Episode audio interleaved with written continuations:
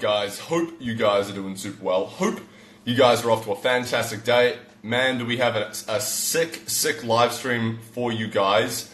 Uh, I'm going to be interviewing Matt Masters, aka the Smoky Bandit, uh, who works FIFO, so lives the FIFO lifestyle, but he's an emergency services and uh, mine rescue coordinator. So, uh, as I was kind of touching on in my Instagram chat, if you're coming from FIFO Fit, this dude is next level. He's got some. He's got a pretty badass Instagram that you guys definitely have to check out. I'm always fascinated at how many niche roles there is and, and what it actually takes to run operations of this size. Like the mining and resource industry is absolutely insane. It's it's it's massive, and it employs so many different fascinating people uh, throughout the uh, throughout the industry. Right, really really specific and niche roles.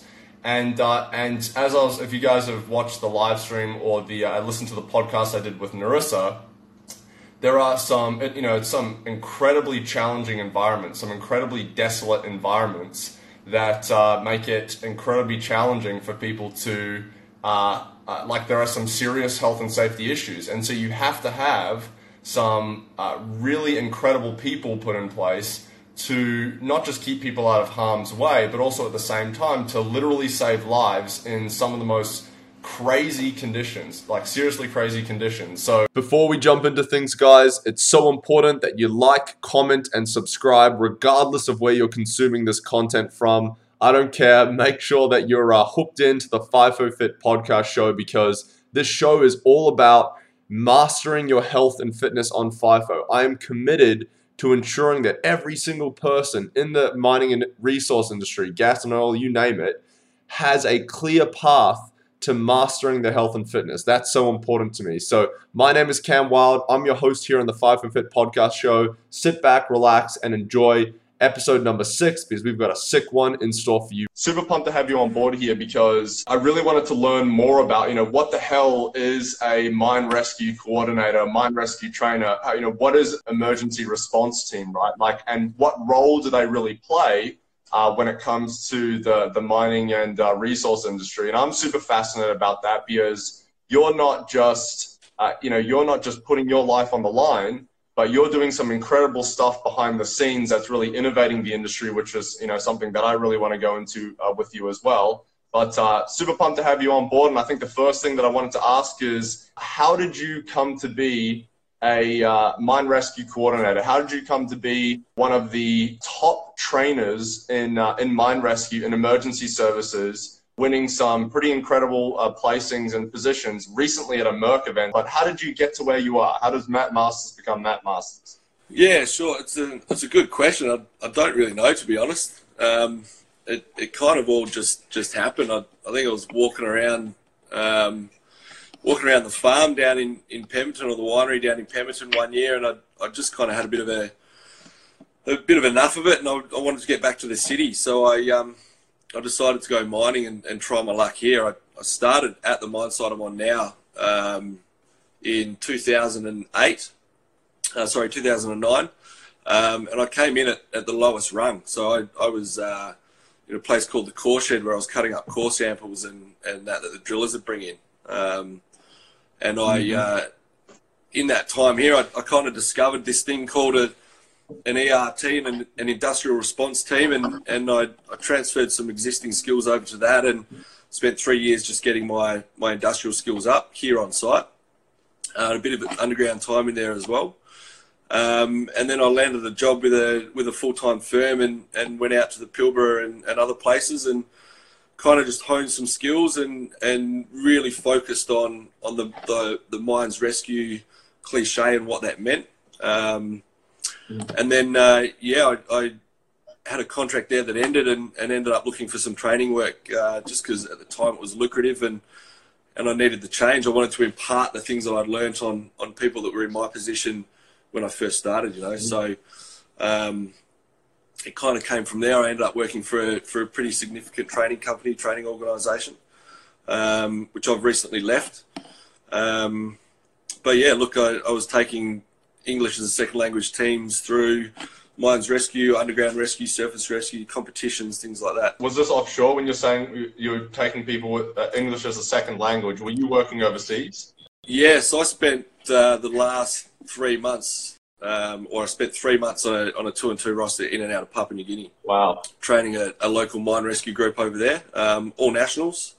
And, you know, it has its challenges. We're, we're very different people. We have very different cultures, very different mining culture as well. So um, there were things that we were using that they had in their, in their um, skill set that they just they weren't actioning properly. So we kind of went over there to, to shape it up a bit. Yeah, wow. Tell me a little bit about what an ERT is. Like, break down exactly what makes up an ERT. So, there's a few ways it can happen. Um, a few of the bigger sites have got full time ERTs. Um, a mate of mine works on one for one of the, the bigger oil and gas companies in the country, and they're, they're a full time response team. It's where I came from originally. Um, a situation like that, where these guys sit on site, they, they, um, basically get paid to respond as as per the fireys that we see in town and, and we associate with civilian world. Um, mm-hmm. And then we have it like we, we have it out here, and that's where we're predominantly made up of volunteers. Um, so one day a week, we had our training yesterday. The guys will come in, we'll conduct a training based on on what our risks are on site. Um, and you know, we, we train them up over the year. They do they do competencies and courses in rescue, and they they have full time jobs here on site. Um, generally, engineers, or it can be anything. Engineers, um, right through to, to like where I started, you know, and and fairly um, simple surface tasks and, and, jobs and things like that.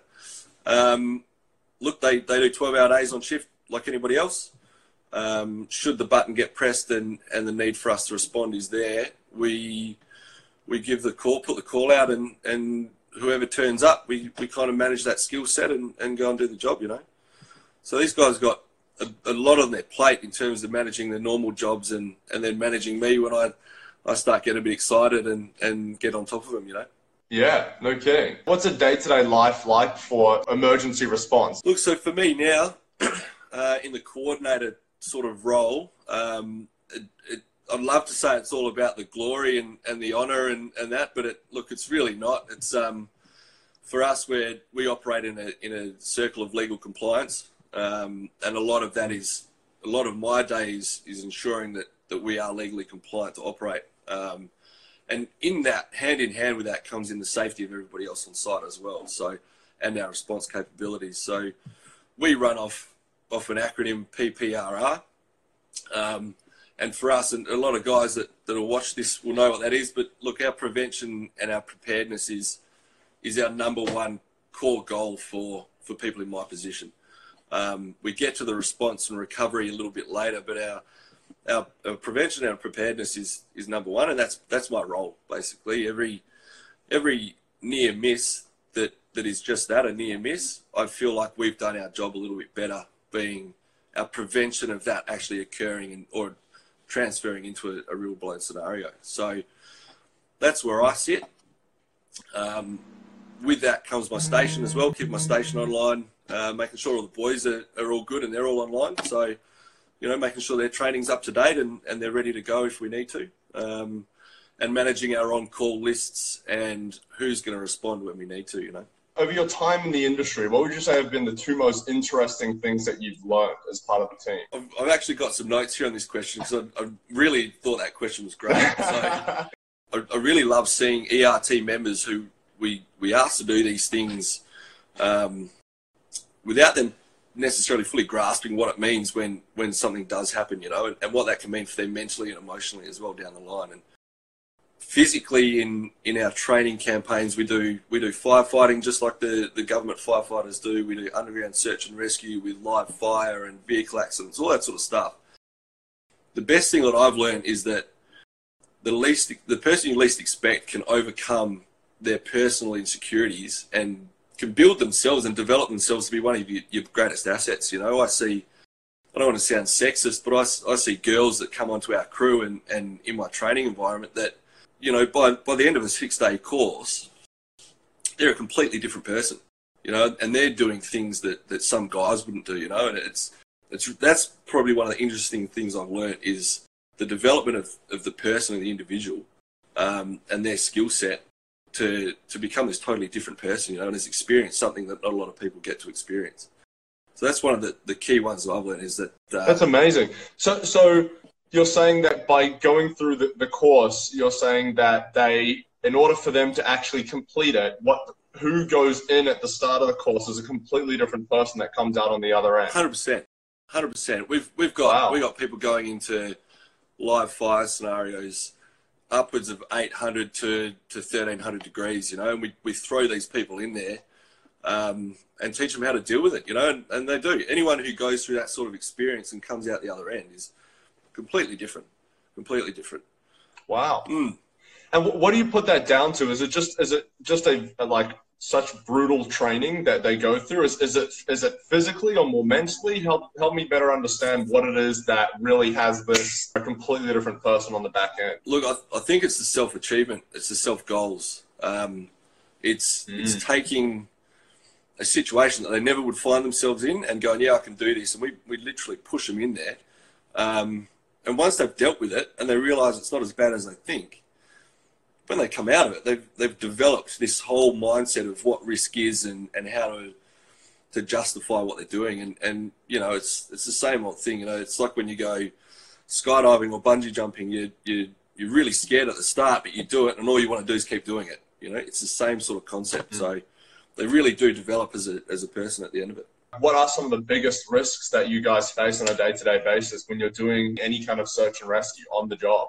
Yeah, look, obviously there's there's all the physical side to it. There's all the threat to us as, as responders, right? And and all the dangerous situations. We go in when everyone else is coming out. But our biggest risk here on site, and, and it leads into your your fitness side of things, is pre-existing health conditions. You know, that's that's one of our biggest risks here on site. And we all know an unhealthy lifestyle can lead to uh, unhealthy habits at work and, and, and potentially medical conditions that are unforeseen. So that's probably one of our greatest risks is the human element. And, you know, we combat that in, in any way we can. The risk to us personally and, and how I view a risky situation for my guys and sending them in is if I haven't given them the tools to do the job correctly. And that comes down to training and, and knowledge and all that sort of stuff. If we're asking a young engineer to go to a road crash and he might not be prepared for that, then he's going to carry that with him the rest of his life. And if I haven't prepared him and I haven't given him the tools, then that's that's a pretty risky situation for us because we've we've now got some pretty heavy issues we've got to deal with, you know. Um, so to take away from the, the hero mentality and the glory of it, all our stuff comes down to am I willing to send these guys in to do something that they might not be trained to do? Um, and the, the fact of the matter is that, that that's our biggest risk. You know, we we have a transient workforce and and they're all different skill levels, so that'd affect us greatly on the job. what are some certain scenarios or instances that or situations that you know one of these guys or one of your team would find themselves in that they need to be you know they need to be on top of their physical game and mental game to be able to perform Yeah, look, un- underground's the big one for us. Um, during a, a, a course period of six days um, and the, the further training that we do over the course of the year, uh, underground is certainly the biggest physically demanding job that we do. Um, we we train for the worst, um, and we really push the guys. It's it's one of the most grueling courses in the industry, um, and you know, again, it's surprising. You get the smallest guy who's who makes it through the end. You get the biggest, strongest, toughest guy, and he's, you know, he's kind of uh, fading halfway through. You know, but we ask these people to do their normal day job and then be physically fit and capable to potentially stomp up and down a mine, underground mine, with 30 kilos worth of gear on them plus a stretcher in an environment where they can't breathe and they can't see. So to say you don't have to be physically able to do that is can you give us an example of, of one of these environments an example of a scenario that these guys would find themselves in Yeah, so particularly here we've we've got pretty good get ground conditions and ground solidarity, I suppose. But in, in terms of an underground mine, if we have a, a truck fire on the decline, so the decline is a section of the mine that, that is the main travel route in and out. Okay, and we, we send trucks that are the size of a house under the in these tunnels. Um, and the risk for us would be one of those getting hot brakes, hot turbo, and, and catching fire.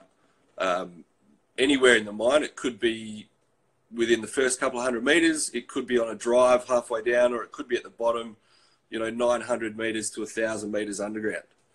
Um, wow that for us is, is pretty pretty intense. uh, we would activate a team and we would send send them in, provided they were safe, um, and the mine structure itself wasn't compromised. But uh, generally, it's walk in, walk out sort of stuff. So we're in a, a one in seven uh, ratio decline on most of the mine here, yeah. and and it's uh, pack a stretcher with about 100 kilos worth of gear in it and walk down the mine, put a breathing apparatus on um, that lasts anywhere from one to four hours. Um, stomping it out. That's how it is. And so you guys go in. You guys are in there for one to four hours. Yeah, yeah. Generally, we'd be in a breathing apparatus, self-regenerative breathing apparatus, um, in an underground environment for you know we train two and a half hours, and it's it's wow. just stomping around down ladderways, up ladderways. Uh, all throughout the mine. Wow. And you have a 20 kilogram pack on your back. Pretty much. Yeah. Yeah. They're about 16 and a half kilos. Wow and so and you're you're doing all this physical work, climbing up, climbing down, and you've got all this gear on as well. Yeah, man, how important is staying hydrated? Oh, it's look, it's huge. You know, um, hydration before, hydration after is massive. Um, some parts of the mine are, are, you know, 30 degrees wet bulb temperature. Um, you know, it's pretty hard to hydrate when you've got a breathing apparatus on. You can't drink water. Mm. Um, so there's nil by mouth except for the oxygen you're breathing. So, you know, you've got potentially got two hours stomping around down there with, with no fluids, no food, no nothing. That's that's full on, bro. Yeah. You have to be so the physical fitness level of this. You have to be at your absolute peak, right? It's not just about doing a lot of physical work. It's about like because you are that team. So if one of your guys falls down or can't keep up, then you have to like you're the ones who are going to have to pull that person out. Correct. Yeah. So we take precedent over all else, um, and our guys are number one. So if we if we have someone go down halfway through, um, then we abort the mission and, and we, we look after our own first and foremost, um, and then return yep. to work when we can. What has been the scariest moment in your in your career when it comes to uh, emergency response? It, it's a it's a really hard question. My my career over the last six months is, has been pretty tame. Um, yeah, but uh, you know, in saying that, I mean, whenever you, whenever we're we're putting or asking people to go into a situation which is life threatening, um, and we do it a lot.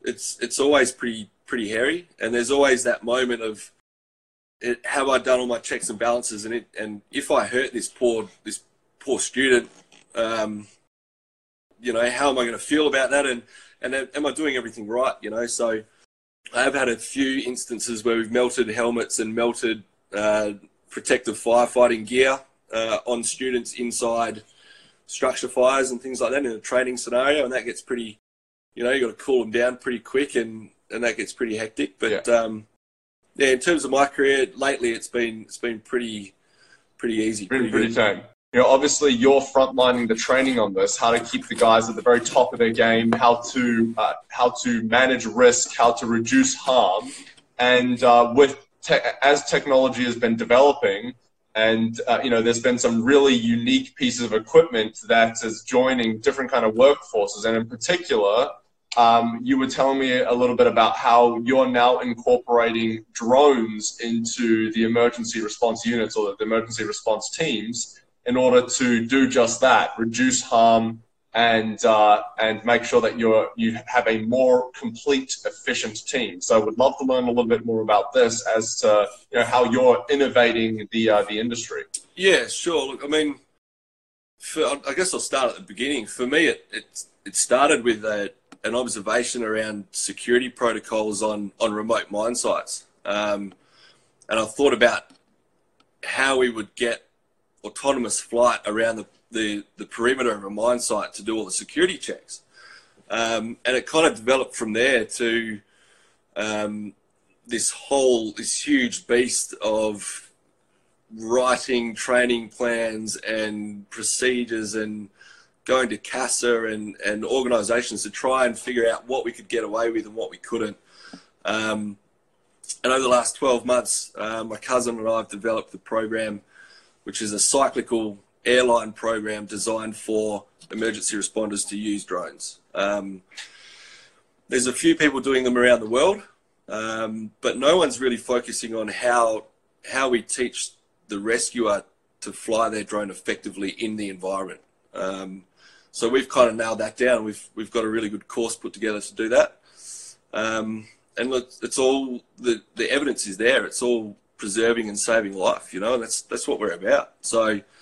Um, so, and actually, on that, you were telling me a really interesting story, and actually, I, I was reading this on your website as well. How implementing a drone into the team or as part of the team has uh, there was a really interesting instance about uh, one of the, the units about to send a couple of guys into a life or death situation because they thought there were, uh, they, they thought there were kids on the other side of this this flame. Can you explain that story to us? Yeah, so that came from a a joint venture between DJI, which is the really recognised these days household name, um, yeah. and the EENA, which is the European Emergency Number Association, and they they worked together with a number of uh, response guys from all over Europe to work a team in that was a specific, specific uh, response team. So you would call the fireys, and the fireys would call the drone response team. Um, and they would fly out and they'd investigate the scene and they'd investigate what was going on. So in this particular case, they had a major hazard incident and they had reports of three kids um, in like a vacant lot or a block next to it, and they they would have to have sent their their rescue crews in through the scene as, as safely as they could to check out whether these kids were there. Um, within a couple of minutes, the drone guys arrived and they basically assessed the area and said, "Look, there's nobody there. We've thermal image cameraed it. We've uh, used flares, the whole lot. We've done a big search grid. There's no one there, so let's not commit our guys to, a threat that doesn't exist." Um, and in mm. turn, what that did for the safety of those rescuers is is paramount. You know, that's that's the main reason we do this stuff. So, really interesting report. That's amazing. Mm. Yeah, it is. It is. It's just that's just one of many examples where you can really where you can really think of how important and how critical it is to have like you know technology like this to put uh, the technology in harm's way, and not even that, but just to use it to be able to assess the risks that are there, if there are any or not, to minimize the uh, uh, minimize any harm to uh, you know humans or part of the you know the team, right? I think that's I was really really fascinated when I learned about that. I'm like, it just makes sense, and we have the technology now to do that. So it's great to see that. Uh, in any industry, it's great to see the innovation. It's great to see that you're you're using your skills, obviously, and what you know about the environment, being an expert in your space, top of the range. Because I wanted and I actually wanted to ask you about the uh, competition that you guys placed. I think you said second place, which is inc- incredible, incredible. And I was speaking to someone the other day who, when I brought it up, they were like, yeah, that's a full on competition. So tell me a little bit about what it actually takes to uh, uh, actually talk about the competition. Tell me about this uh, the mine emergency rescue competition. Is that correct? Uh, mine emergency response competition, yeah, or the MERC for short. Okay. So, look, what it is, it was the biggest one this year. Um, they had 18 teams, all volunteers um, from mine sites and government departments. Um, and there's a scenario set up in every one of our competencies, and and the guys are basically thrown in the deep end and, and told to go and respond to it, and they get uh, scored on team safety or everything from team safety through to their basic skills and medical as well. So um, over the weekend, I think they did about eight scenarios. And, you know, the, the, the, prep time that goes into it's huge. These guys, our guys train for two weeks before before heading to the comp. And they do a week of, of intense medical, right? Because medical is our is our number one. If if we can treat the casualty, then we've we've won half the battle, you know. So, you know, they do a week of medical and then a week of their fine tuning skills, and that's rope rescue, confined space rescue, uh, vehicle accident, mass casualty first aid, um, and firefighting, all that sort of stuff, hazmat as well. So it, it's really good. It's busy, huge weekend for them. Um, and they train really, really long and hard for it. So we selected a group of guys. Some had been in it before, and some it was their first year this year. So next year we'll do the same thing, and we'll, we'll select new guys again. You know, it's put on in oh, Perth, full public event, anyone can see. And like I said, it was 18 teams, so it was, it was a huge event huge. I wanted to ask you: Are there any questions, or is there anything that you think is important for uh, people out there to know? Because I know obviously your team is made up of volunteers. how would someone how does someone get into uh, emergency response or emergency rescue? How you know what steps do they take if they were interested in volunteering? Look, I think the first one, regardless of the industry you work in, sometimes you have to be lucky, and it's more depicted by the area you work in. So, uh, or sorry, the area you live in. So, look, if you want to get into it and you're in the civilian workforce, um, any DFES volunteer station will will accept you, and, and it's worth getting into. Those guys are, are the subject matter experts, and it's a great place to start. Um, other organisations we have like the SES, State Emergency Services, um, you know, and it's all it all depends where you live in, in Perth or your, or your major city, but they're the two that, that you should have a go at. Um, on a mine site, it's it's a little bit different.